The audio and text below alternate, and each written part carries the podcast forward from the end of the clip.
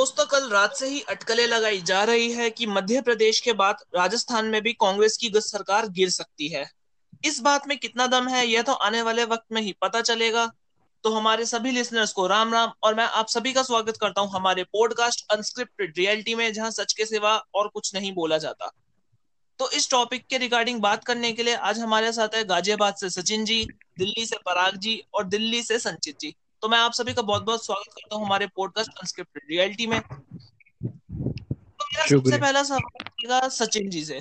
तो सचिन जी सबसे पहले तो आप हम सभी को ये समझाइए कि आखिर ये पूरा पॉलिटिकल ड्रामा क्या चल रहा है पिछले एक दो दिन से? एक बार जल्दी समझा दीजिए। हेलो? हाँ जी हाँ जी सचिन जी। आप सुन पा रहे हैं? हाँ जी मैं सुन पा रहा हूँ। हाँ जी। जैसा ये देखने को मिल रहा है कि राजस्थान में ये पॉलिटिकली खींचतान शुरू हो चुकी है। इसका मेन कारण ये है कि पॉलिटिकल पावर प्राप्त करना दोनों को। जैसा कि आपको पता है कि 20 महीने हो चुके हैं राजस्थान में सरकार बने हुए, कांग्रेस पार्टी की। और ये जो सचिन पायलट का धड़ा है, जब से ही ये बार बार खबर आती रही है मीडिया में कि उनके बीच में कुछ छीटाकसी चल रही है। और ये कुछ दिनों के सामने भी आ रहा है कि उन्होंने बोला है कि उनके जो विधायक है, जब से ये सिंधिया गुट अलग हुआ है, सबकी नज़र राजस्थान के राजनीतिक चुनाव पर है। तो इसी को देखते हुए ये खींचातानी शुरू हो चुकी है। और मैं मानता हूँ कि ये सचिन पायलट का ये जहाँ तक है अलगाव होना निश्चित है और उन्हें पॉलिटिकल पावर होके वो अलग ही जाएँगे। मेरा तो यही राय है उसका। अच्छा तो ये यानी कि यहाँ पे भी कुछ मध्य प्रदेश जैसा होता दिख रहा है कि जैसे ज्योतिरादित्य सिंधिया हाँ। नाराज़ होके अलग हो गए थे बाद में और बीजेपी में शामिल हो गए थे? हाँ जी ये पर ये कहना अभी सही नहीं होगा कि वो बीजेपी में आ रहे हैं क्योंकि उन्होंने अभी एक दो स्टेटमेंट भी दी हैं जिसमें कि साफ़ पता चल रहा है कि वो बीजेपी को अभी नहीं दे रहे और बीजेपी का भी ऐसे कोई कार्य मंत्री ने कोई नहीं बोला ऐसा किसी जवाब नहीं दिया। अभी कुछ इस पे कहना सही नहीं होगा। ओके तो संचित जी आप इस पे कुछ कहना चाहेंगे? जो ये राजनीतिक उठापटक चल रही है। मैं ये कहना चाहूँगा कि वैसे तो ये काफ़ी हद तक मध्य प्रदेश जैसा ही है। घटनाक्रम जो भी चल रहा है वैसे मध्य प्रदेश जैसी है लेकिन इसकी टाइमिंग जो है उस पर बहुत सारे सवाल उठते हैं। अगर ये बीजेपी द्वारा कराया जा रहा है तो ये बहुत ही गलत टाइमिंग है उनकी क्योंकि हमने देखा है कि मध्य राजस्थान के अंदर जो आ, क्योंकि कोरोना के हालात चल रहे हैं तो ऐसे में राजस्थान में बहुत ही अच्छे तरीके से आता है उसे। लेकिन अगर ऐसे में वहाँ पर सरकारी आ, सरकार चेंज होती है या फिर कुछ छुटा फटक होती है तो उसका सीधा असर वहाँ की कोरोना की लड़ाई में पड़ेगा। तो इस चीज़ के ऊपर इनको ध्यान देना चाहिए कि इस समय इनको नहीं करना चाहिए वैसे तो। पर ये सब सचिन पायलट का अलग होना ये सब चीज़ें जो है लेकिन काफ़ी लंबे समय से इसकी अटकलें भी लग रही थी। तो अब देखते हैं क्या होता है। अच्छा। तो पराग जी आपको क्या लगता है? सचिन पायलट अब क्या कदम उठा सकते हैं? वो बीजेपी में शामिल होंगे या इस्तीफा दे देंगे या अपना अलग राजनीतिक दल बना लेंगे? इसके ऊपर आपका क्या मानना है? सर देखिए मुझे लगता है कि वो कांग्रेस को पूर्णतः छोड़ ही देंगे। क्योंकि आ, असली बात ये कि आ, जब राजस्थान में कांग्रेस को बहुमत आई थी जो सीएम कैंडिडेट जो सीएम फेस सब समझ रहे थे वो सचिन पायलट ही थे। और राहुल गांधी भी यही चाहते थे कि वही बने। पर सोनिया गांधी ने बोला कि अशोक गहलोत जी को बना देना चाहिए और वो बन गए। इससे थोड़ा बहुत तो ईगो हर्ट होता ही है। साथ ही साथ कांग्रेस के हालात सभी को पता है कि वो कै, कैसी है। तो वही है थोड़ा पावर की भी कमी थी तो इन्होंने इस वजह से इसे छोड़ दिया। बाकी मुझे ऐसा भी लगता है कि कांग्रेस अपने जो यंग जो लीडर्स हैं उनके ऊपर ज़्यादा ध्यान भी नहीं दे रही है। जैसे कि अभी सिंधिया जी भी छोड़ के गए थोड़े समय पहले एमपी में। तो वो सब देख के ऐसा लगता है कि कांग्रेस बिल्कुल ही ध्यान नहीं दे रही है। सचिन पायलट ने भी तब बोला था कि राहुल गांधी को थोड़ी बातचीत करनी चाहिए क्योंकि ये तीनों काफ़ी अच्छे दोस्त है राहुल गांधी जी और सिंधिया और क्या कहते हैं सचिन पायलट। तब भी हाँ।, हाँ ये तीनों एक तिगड़ी है। तो जब वो छोड़ने की बात कर रहे थे सिंधिया तब भी सचिन पायलट ने कहा था कि राहुल गांधी को थोड़ी बातचीत करनी चाहिए उनसे उन्हें थोड़ा मनाने की कोशिश करनी चाहिए पर ऐसा कुछ भी नहीं हुआ। तो उसी वो भी सब नाराज़गी है और इस सबसे चलते मुझे लगता है कि पायलट बिल्कुल कांग्रेस को छोड़ ही देंगे। यानी कि अब वो बीजेपी में जाते हैं या नहीं नेताओं का मिजाज समझने में गलती कर रहा है। बिल्कुल मुझे ऐसा लगता है कि कांग्रेस वो कश्ती है जिसका कप्तान सो ही रहा है बस और कश्ती डूबती जा रही है। अच्छा तो कांग्रेस को क्या कदम उठाने चाहिए? संचित जी जवाब दीजिए। मेरा मानना यह है कि कांग्रेस को अपने जो नए नेता है, जो युवा नेता है, उनको आगे बढ़ाना चाहिए। अब जैसे कि हमने मध्य प्रदेश में देखा, वही जो हाल है, वो यहाँ राजस्थान में हो रहा है। कांग्रेस के अंदर भी कुछ युवा नेता बहुत अच्छे हैं, जो अच्छा काम भी करना चाहते हैं, लेकिन उनको कभी आगे नहीं बढ़ाया जाता। सिर्फ़ जिनके सोर्सेज अच्छे होते हैं, फिर जिनकी जिनके ज़्यादा पावर होती है, सिर्फ़ उन्हें ही आगे बढ़ाया जा रहा है। ये कांग्रेस के लिए बहुत नुकसानदायक साबित हो रहा है। जैसे कि हमने इससे कुछ टाइम पहले अगर हम पीछे जाएँ वक्त में तो वहाँ पे हम देखेंगे नॉर्थ ईस्ट के अंदर एक नेता थे कांग्रेस के हेमंता बिस्वा शर्मा। वो भी कांग्रेस के बहुत ही बड़े नेता थे, लेकिन कांग्रेस ने उनको भी हमेशा नज़रअंदाज किया, ना ही राहुल गांधी ने कभी उन्हें समय दिया, ना ही कभी पार्टी में आगे बढ़ने दिया। अब वो बीजेपी में जाके पूरे नॉर्थ ईस्ट के अंदर बीजेपी का परचम लहरा दिया है। ये फ़र्क है कांग्रेस के अंदर की और नए नेताओं को और अच्छे नेताओं को आगे नहीं बढ़ने देते हैं। यानी कि तो ये चाटुकारिता वाले लोग ही आगे बढ़ जाते हैं कांग्रेस में। हाँ, कांग्रेस मैं इसमें देव मैं एक पॉइंट रखना चाहूँगा। जी रखिए सचिन जी। पहली बात तो पराग जी ने जो बोला कि राजस्थान में कांग्रेस को बहुमत प्राप्त है तो ऐसा कुछ नहीं है। 200 विधानसभा मेंबर में कांग्रेस के पास 99 मेंबर हैं कि जिससे कि वो बीएसपी के समर्पण समर्थन प्राप्त से उनकी सरकार चल रही है कोलिशन में। और इसका जो पूरा कोलिशन में है। 99 सीट्स हैं कांग्रेस पे अभी। 99 जो कि बहुमत के लिए 101 चाहिए थी तो वो कोलिशन में उनकी गवर्नमेंट चल रही है। अभी जैसे कि आप देखिए कि राजस्थान में दो तीन दलित अटैक हुए।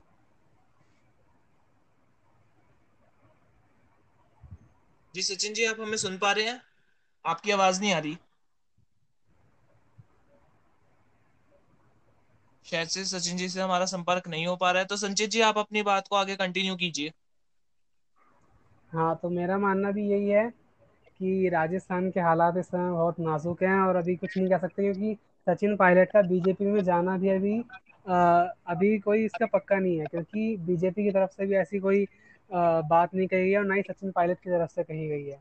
तो अभी तक सिर्फ़ अटकलें लगाई जा रही हैं। हालाँकि सचिन पायलट का आ, अपनी पार्टी से ही नाराज़ होना ये तो सभी को पता है इस समय और राहुल गांधी ने उन्हें वक्त भी नहीं दिया।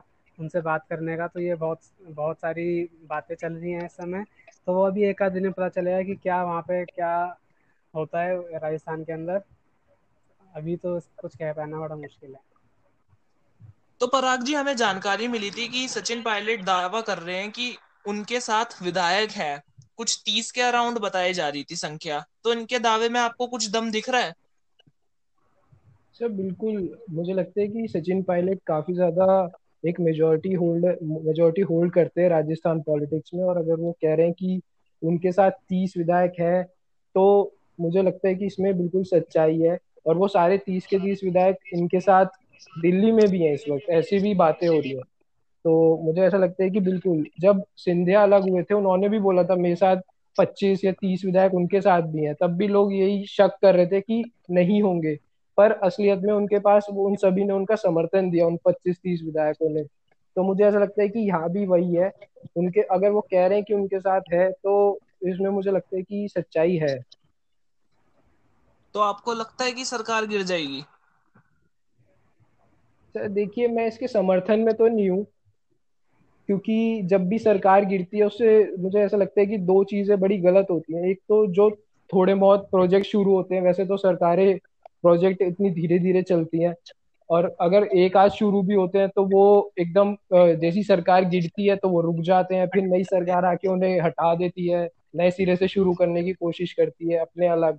तो मुझे लगता है एक तो ये गलती, एक तो ये कमी होती है जब सरकार गिरती है, दूसरी ये कि आप लोक मत को नजरअंदाज करते हैं।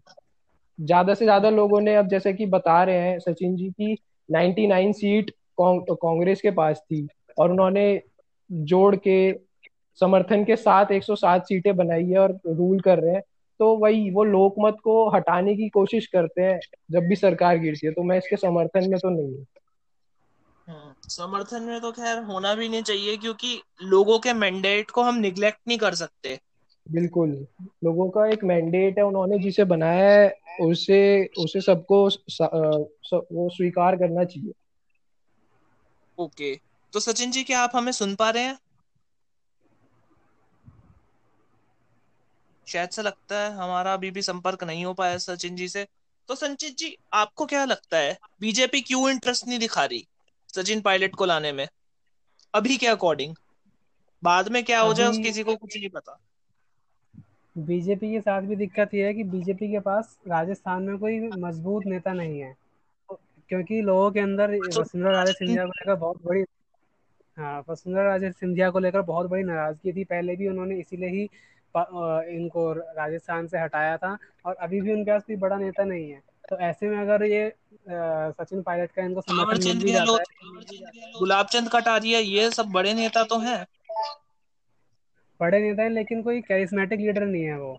मतलब कि जैसे कि जिस जिस हिसाब से मध्य प्रदेश के अंदर शिवराज सिंह चौहान है या फिर महाराष्ट्र के अंदर इनके देवेंद्र फडणवीस हैं इस तरीके से कोई ऐसा बहुत लोकप्रिय नेता नहीं है उनके पास। और जैसे इन्होंने बनाया था पहले पहले वसुंधरा सिंधिया को बनाया था तो उनके यहाँ पे बहुत सारे एलिगेशन भी लगे थे तो उस वजह से भी उनका नाम इतना इतना आगे नहीं आ पा रहा है। तो अगर सचिन पायलट का इनको समर्थन मिल भी जाता है तो इनके लिए बहुत बड़, बहुत बड़ी समस्या की बात हुई कि किसको अपना मुख्यमंत्री बनाएँगे कि क्योंकि सचिन पायलट का हाँ, सीधा आके मुख्यमंत्री स्टार्ट हो सकती है। हाँ क्योंकि सचिन पायलट का सीधा आते ही मुख्यमंत्री बनना तो पॉसिबल नहीं है। वो तो फिर इनके ऊपर एलिगेशन इनके पार्टी के अंदर ही बहुत सारे इस पर संजीव जी साथ में एक बात बोल हाँ जी मैं एक बात बोलना चाहूँगा कि अगर हम देखें सचिन पायलट की थोड़ी हिस्ट्री जो इनके फादर थे राजेश पायलट उनका राजस्थान में बहुत बड़ा कह सकते हैं कि एक ज़मीन थी जो अपना उन्हें मिली है सचिन पायलट को। तो ये कहना बिल्कुल सही नहीं होगा कि वो एक कैरिस्मेटिक लीडर नहीं है राजस्थान के अंदर। उनका एक जो युवा है राजस्थान के वो उन्हें बहुत ही एक आकांक्षा के साथ देखते हैं कि वो राजस्थान को लीड कर सकते हैं। और अगर हम बात करें कि यूपी के सीएम के लिए मतलब एमपी राजस्थान के सीएम के लिए तो वहाँ पर आप एक बात नोट करें कि वसुंधरा राजे के खिलाफ जो बीजेपी का भी वोट बैंक है, वो भी एक मत नहीं है। तो ये देखना भी बहुत जटिल होगा कि अगर बीजेपी सरकार बनाने में कामयाब रहती है तो कौन वहाँ का सीएम का चेहरा होगा? क्योंकि वसुंधरा राजे को कहना बिल्कुल पसंद नहीं है वहाँ पे लोकल लीडर्स बिल्कुल भी। आप ये देख okay. भी सकते हैं कि 2018 मतलब वसुंधरा राजे सिंधिया के खिलाफ मैंडेट है। लोकल कार्यकर्ताओं का भी और लोगों का भी। आप देखिए ना कि 2018 में Vasundhara Raje as a CM चेहरा थी। आप देखें वहाँ पे बीजेपी हारी। पर अगर 2019 में ही छह महीने के अंदर ही लोक लोकसभा इलेक्शन हुए वहाँ पे बीजेपी ने बहुत मैक्सिमम सीट ले ली और वो पैंतीस से छत्तीस सीट वहाँ बीजेपी ने कवर कर ली। तो आप ये देख सकते हैं कि बीजेपी के जो लोग हैं वो मोदी को लेके ज़्यादा सपोर्टेड हैं।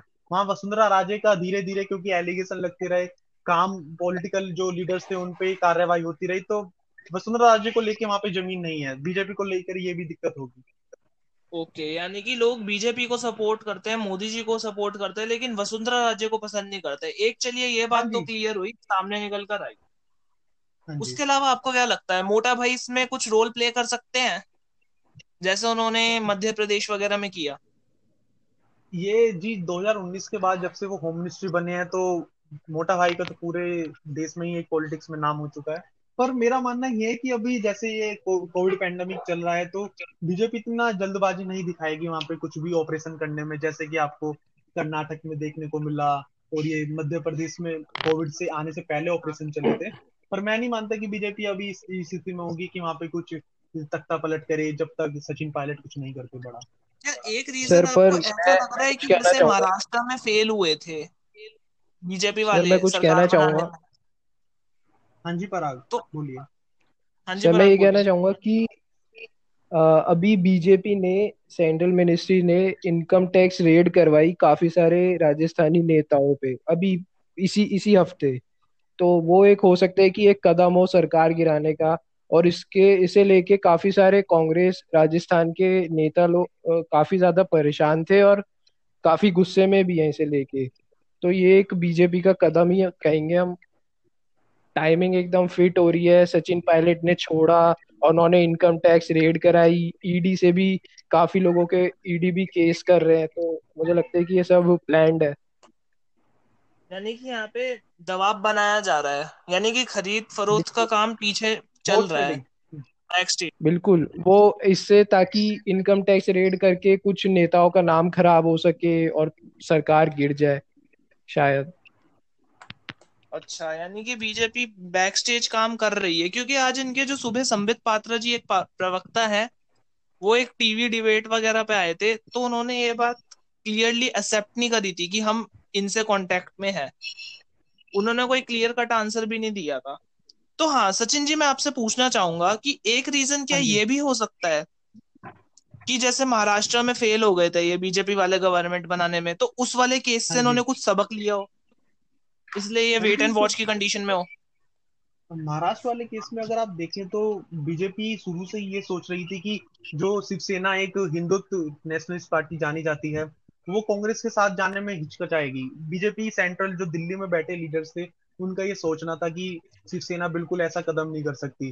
पर वहाँ पे वो पूरे धाराशाही हुए क्योंकि उन्होंने शिवसेना वालों ने अपनी आइडियोलॉजी से अलग हटके साथ सरकार बनाई। तो हाँ इसको लेकर भी लेसन होगा बीजेपी को कि ज़्यादा जल्दबाजी करनी भी सही नहीं होगी क्योंकि पूरे देश में उनकी बदनामी हो सकती है। जैसे वो महाराष्ट्र वाले केसेस में देखने को मिली कि वहाँ हाँ, दो दिन के लिए सरकार बहुत बहुत काफ़ी बेजती हुई थी बीजेपी की। तो बीजेपी इससे भी थोड़ी सीखेगी। फूक फूक कर कदम रखेगी बीजेपी अगर रखेगी तो। तो वैसे अभी के क्या कंडीशंस चल रहे हैं संजीत जी? आपको क्या लगता है आगे क्या हो सकता है? अभी मुझे ऐसा लग रहा है कि सचिन पायलट जो है वो सिर्फ़ दबाव बनाने का काम कर रहे हैं अभी तक तो। हालाँकि उनका कुछ क्योंकि बीजेपी की तरफ़ से कोई ऐसा ऐसा वो नहीं आया है कि वो सरकार बनाना चाहते हैं बल्कि बीजेपी की तरफ़ से कुछ ऐसे बयान भी आए थे कि वो अभी नहीं चाहते कि ऐसा कुछ हो वहाँ पे। तो हो सकता है सचिन पायलट की तरफ़ से दबाव बनाया जा रहा हो और अभी तक बीजेपी खुद वेट एंड वॉच की कंडीशन में हो। बीजेपी ये देख रही है कि आगे की क्या रणनीति रहती है उनकी तो वो उस हिसाब से अभी काम करेंगे। तो अभी अभी तो हम कुछ नहीं कह सकते वहाँ का। जो अशोक गहलोत है, उन्होंने भी अपनी तरफ़ से पूरी कोशिश करी है कि वो सारे विधायक जो हैं, उनके समर्थन में आए। वो भी वहाँ के एक अच्छे लीडर हैं। और अभी देखते हैं आगे क्या होता है उसके बाद। तो अभी थोड़ा पहले रणदीप सुरजेवाला ने प्रेस कॉन्फ्रेंस करी थी जिसमें उन्होंने एक बात बोली थी कि सचिन पायलट समेत जितने भी विधायक नाराज़ चल रहे हैं अगर किसी भी बात से कांग्रेस को लेकर तो हाई कमांड के पास जाने का उनके पास ऑप्शन है रस्ते खुले हैं मिल बैठ के बात हो सकती है और वो अपनी बात पार्टी फोरम में रख सकते हैं। तो क्या इससे उन्हें कुछ फ़ायदा होगा? आपको क्या लगता है पराग जी मुझे नहीं लगता सर इससे कुछ होगा क्योंकि मुझे ऐसा लगता है कांग्रेस ना एक एक वन मैन रूल पार्टी बन चुकी है। उसके अंदर कहीं भी मुझे ऐसा नहीं लगता कोई डेमोक्रेसी है जबकि वो इतने बड़े डेमोक्रेटिक नेशन को चला रहे पर उसके अंदर मुझे नहीं लगता कहीं भी डेमोक्रेसी है। लैक ऑफ़ इंटरनल डेमोक्रेसी मान सकते हैं। बिल्कुल बिल्कुल। क्योंकि वहाँ पे सारे बड़े फैसले या तो राहुल गांधी करते हैं उनसे ऊपर सोनिया गांधी। इसमें मुझे नहीं लगता कहीं भी कोई और इंटरफेयर करता है। और एक तरीके से वो अपनी जो भी है, वो सोनिया गांधी को ही सब कुछ मानते हैं और मुझे इससे थोड़ा अचंबा होता है कि आप ऐसा कैसे कर सकते हो? आपको जब आपको इतना बड़ा डेमोक्रेसी, डेमोक्रेटिक नेशन चलाना है तो आपको बिल्कुल कोशिश करनी चाहिए कि अब कम से कम अपनी पार्टी के अंदर तो आपके सबके लोग जो भी फैसला कर रहे हैं, वो पूर्ण बहुमत से हो। जबकि ऐसा कुछ नहीं होता, मुझे ऐसा नहीं लगता। जो भी एक बार सोनिया गांधी बोल देती है, वो फाइनल होता है सबके लिए। वरना आप पार्टी से निकाल दिए जाओगे। मुझे ऐसा लगता है वही सब मतभेदों की वजह से कांग्रेस टूटती जा रही है। नए लीडर जो कि थोड़ा सा भी लिबरल होने की कोशिश करते हैं डेमोक्रेटिक होने की कोशिश करते हैं, उन्हें ये सब चीज़ें फेस करनी पड़ती है। तो पिछले कुछ समय से देखा जा रहा है काफ़ी राज्यों में कि कांग्रेस की सरकारें ही ऐसे गिरती है, आपसी मतभेदों के चलते। तो यहाँ पे लैक ऑफ़ लीडरशिप देखा जा सकता है। सचिन जी, इसके बारे में आपका क्या मानना है? सचिन जी क्या आपको मेरी आवाज़ आ रही है? शायद से लग रहा है सचिन जी की तरफ़ से आज कुछ समस्या है। तो इसका जवाब संचित जी आप दीजिए। मेरा ये हाँ मैं सुन पा रहा हूँ। तो चलिए दीजिए दीजिए संचित जी। सचिन जी दीजिए। हाँ जैसे कि पराग जी ने बोला कि अभी कांग्रेस में इंटरनल डेमोक्रेसी फेल हो चुकी है। इसी का एक एग्जांपल देखने को मिलेगा। आपको भी एक संजय झा है उनके स्पोक्स पर्सन हाँ। उन्हें अभी पार्टी से निकाला गया क्योंकि उन्होंने राहुल गांधी पे बोला कि राहुल गांधी ने कुछ प्रदर्शन नहीं करा 2019 के जनरल इलेक्शन को लेके तो उन्हें सस्पेंड कर दिया गया। आप ये देखें कि क्या इंटरनल डेमोक्रेसी वहाँ पे पार्टी में चल रही है। तो क्योंकि आप 20 साल से देख कांग्रेस के प्रेसिडेंट की जो है कांग्रेस वर्किंग कमेटी के वो गांधी परिवार से ही है। वहाँ पे ना कोई इलेक्शन होता है ना कोई डेमोक्रेसी का रूल है तो वहाँ समझ से बाहर है। की पार्टी बन चुकी है कांग्रेस। हाँ जी हाँ जी। सर जैसा बन हम बाकी पार्टीज़ अगर हम बाकी पार्टीज़ में देखें जैसे बीजेपी को ही लेते हैं ऐसा नहीं है कि कोई पीएम कैंडिडेट एकदम कभी कोई इलेक्शन नहीं लड़ा सीधा पीएम का इलेक्शन लड़ रहा हो। पहले वो पंचायत में जीतता है मतलब मोस्टली ऐसे ही होता है। पहले वो लोकल लेवल पे जीतते हैं फिर वो स्टेट लेवल पे जीतते हैं। फिर वो नेशनल लेवल पे आते हैं। जैसे मोदी जी या फिर फडणवीस को भी अगर हम ले लें देवेंद्र फडणवीस वो भी पहले उन्होंने लॉ की पढ़ाई करी फिर लोकल इलेक्शन जीते फिर स्टेट तो इस तरीके से ग्रो करते हैं। यहाँ पे तो राहुल गांधी को कभी कोई इलेक्शन उन्होंने लड़ा नहीं स्टेट का कुछ सीधा पीएम कैंडिडेट तो ऐसे यही मैं बताना चाहता हूँ कि कोई डेमोक्रेसी है ही नहीं।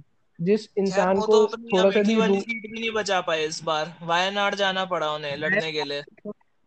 हाँ। बिल्कुल। कि ये चीज़ जो है हमें बीजेपी के अलावा हर पार्टी में ऐसा ही है कि इंटरनल डेमोक्रेसी बहुत कम है। चाहे हम कोई भी पार्टी ले लें इसके अलावा जैसे कि शिवसेना हो या फिर अकाली बिल्कुल। दल हो या फिर कांग्रेस तो है ही और उसके अलावा जो साउथ इंडिया के अंदर बहुत सारी पार्टीज़ हैं जैसे कि वाईएसआर हो गया या फिर जितनी भी पार्टी है बहुत कम पार्टी हैं। जहाँ तक बहुत मुझे कम याद आ पार्टी रहा है ऐसी तेलंगाना में भी अभी जगन मोहन रेड्डी हाँ। शामिल हुए बीजेपी में। हाँ। हाँ।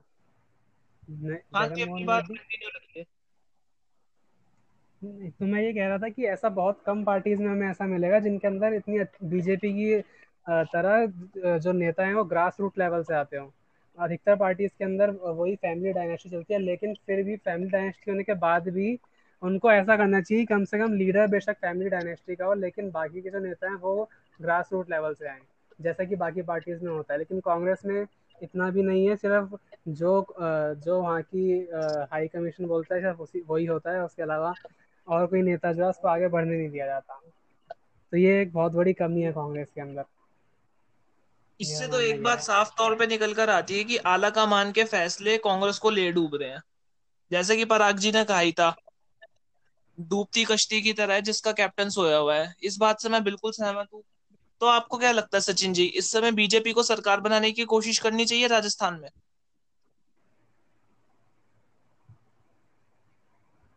सचिन जी, क्या आप हमें सुन पा रहे हैं?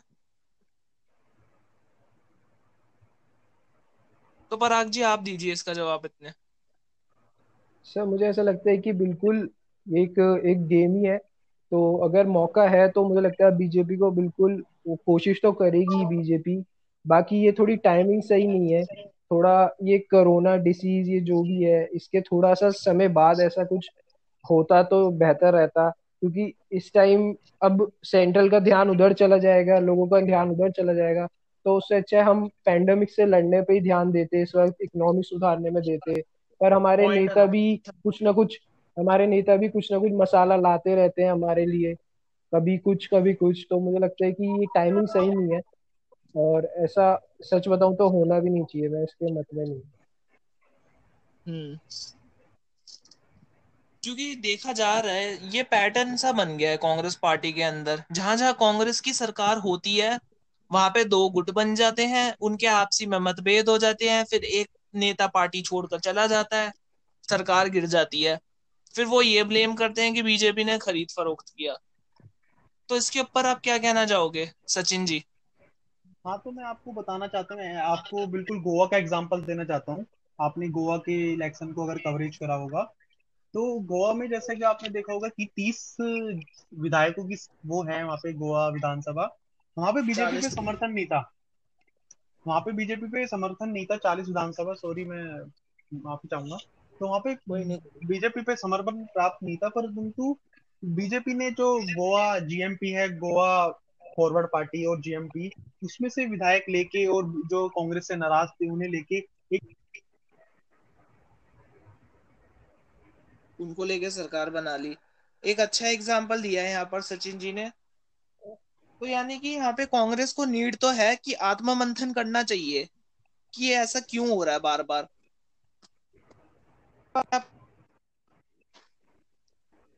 मैं ये कहूँगा कि कांग्रेस पार्टी के अंदर एक ही राहुल गांधी के ऊपर ही उनका सारा कि एक ही इंसान है, उसी को इनको बना बना के बनाना चाहते हैं, पीएम के रूप में देखना चाहते हैं। लेकिन पीएम बनना सिर्फ़ एक इंसान की ज़िम्मेदारी नहीं होती, उसके लिए बहुत सारे, उनको एम का समर्थन चाहिए होता है।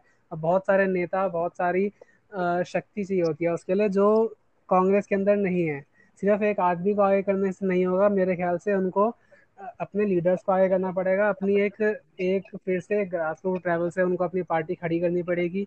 अभी कांग्रेस का कांग्रेस वैसे सभी राज्यों में मौजूद है, लेकिन उसका जो समर्थन है बहुत ही घट चुका है। जो जो चीज़ हम दिल्ली में देख चुके हैं। पहली बार ऐसा हुआ हुआ कि दो बार लगातार ज़ीरो सीटें लाकर कांग्रेस पार्टी दिल्ली के अंदर आई है।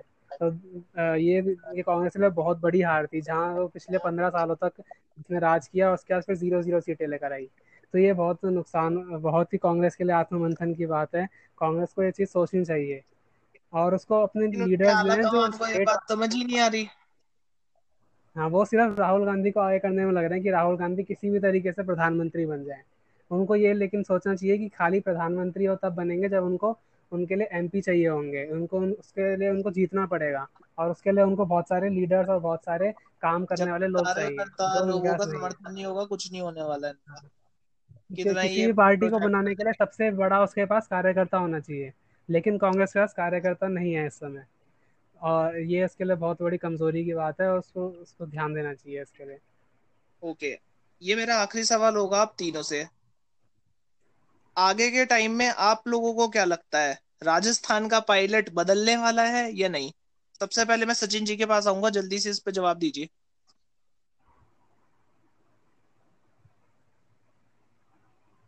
संजय जी, आप दीजिए जवाब इस पे। जिस हिसाब से हमारा घटनाक्रम बदल रहा है, मुझे तो पूरा उम्मीद लग रही है कि वहाँ का पायलट बदल सकता है। लेकिन अगर कांग्रेस की जो हाई कमान है अगर वो इस सम, अगर अभी भी वो सचिन पायलट से बात करें उनके जितने भी दिक्कतें हैं उनको सुलझाएँ तो हो सकता है कि शायद वो बच जाए लेकिन कांग्रेस को इस समय पूरा ध्यान देना पड़ेगा सचिन पायलट को मनाने के लिए उनकी जितनी भी मांगे हैं उनको पूरी कर सकते हैं वो चाहे वो अगले दो साल के लिए ढाई साल के लिए उनको मुख्यमंत्री बनाना हो या फिर और कुछ हो क्योंकि अगर अच्छा। कांग्रेस की सरकार बचती है तो वो उसके लिए बहुत बड़ी बात होगी। नहीं तो सचिन पायलट का आ, स, सरकार को छोड़ना और बीजेपी में जाना लगभग तय है। लेकिन तो अगर कांग्रेस पोस्टर हटा रहे हैं सचिन पायलट के कांग्रेस के ऑफ़िस से। हाँ। इसके ऊपर आप क्या कहना चाहोगे? सब कुछ सही चल रहा है? मेरा मानना है कि तो नहीं लगता। सही तो बिल्कुल भी नहीं चल रहा लेकिन कांग्रेस को इस चीज़ को एक दो दिन पहले से भी इनको सोचना चाहिए था कि सरकार बचाने के लिए बेशक उन्हें सचिन पायलट को ढाई साल मुख्यमंत्री बनाना पड़ता। लेकिन उनकी सरकार बची रहती है और उससे उन दोनों को ही फ़ायदा होता गहलोत को भी और सचिन पायलट को भी। तो ये कांग्रेस ने बहुत बड़ी गलती करी है अपने ही पैर पे कुल्हाड़ी मारने का काम किया है। वो बल्कि सचिन पायलट को हटा अब उनके खिलाफ और दुश्मनी के साथ काम कर रहे हैं। तो ये कांग्रेस के लिए नुकसान वाला कदम होने वाला है। बिल्कुल बिल्कुल सही बोला अगर कुल मिला के कंक्लूजन निकाला जाए तो यही बन रहा है कि कांग्रेस का आला कमान नेताओं का मिजाज भापने में गलती कर रहा है। अपने मनमाने फैसले ले रहे हैं जिससे गुटबाजी होती है गुटबाजी से आपसी मतभेद होते हैं फिर सरकारों के चलने और गिरने पर असर पड़ता है। तो यहाँ पे भैया आला कमान को सोचने की ज़रूरत है कि भैया हम मिलजुल के चले ऐसे फैसले ना ले। तो आज की डिबेट का हम यही समापन करते हैं और आप सभी लोगों का जुड़ने के लिए बहुत बहुत धन्यवाद। तो हम फिर से बहुत जल्दी हाजिर होंगे नए टॉपिक के साथ इसी डिस्कशन को आगे लेकर। तब तक के लिए जय हिंद वंदे मातरम।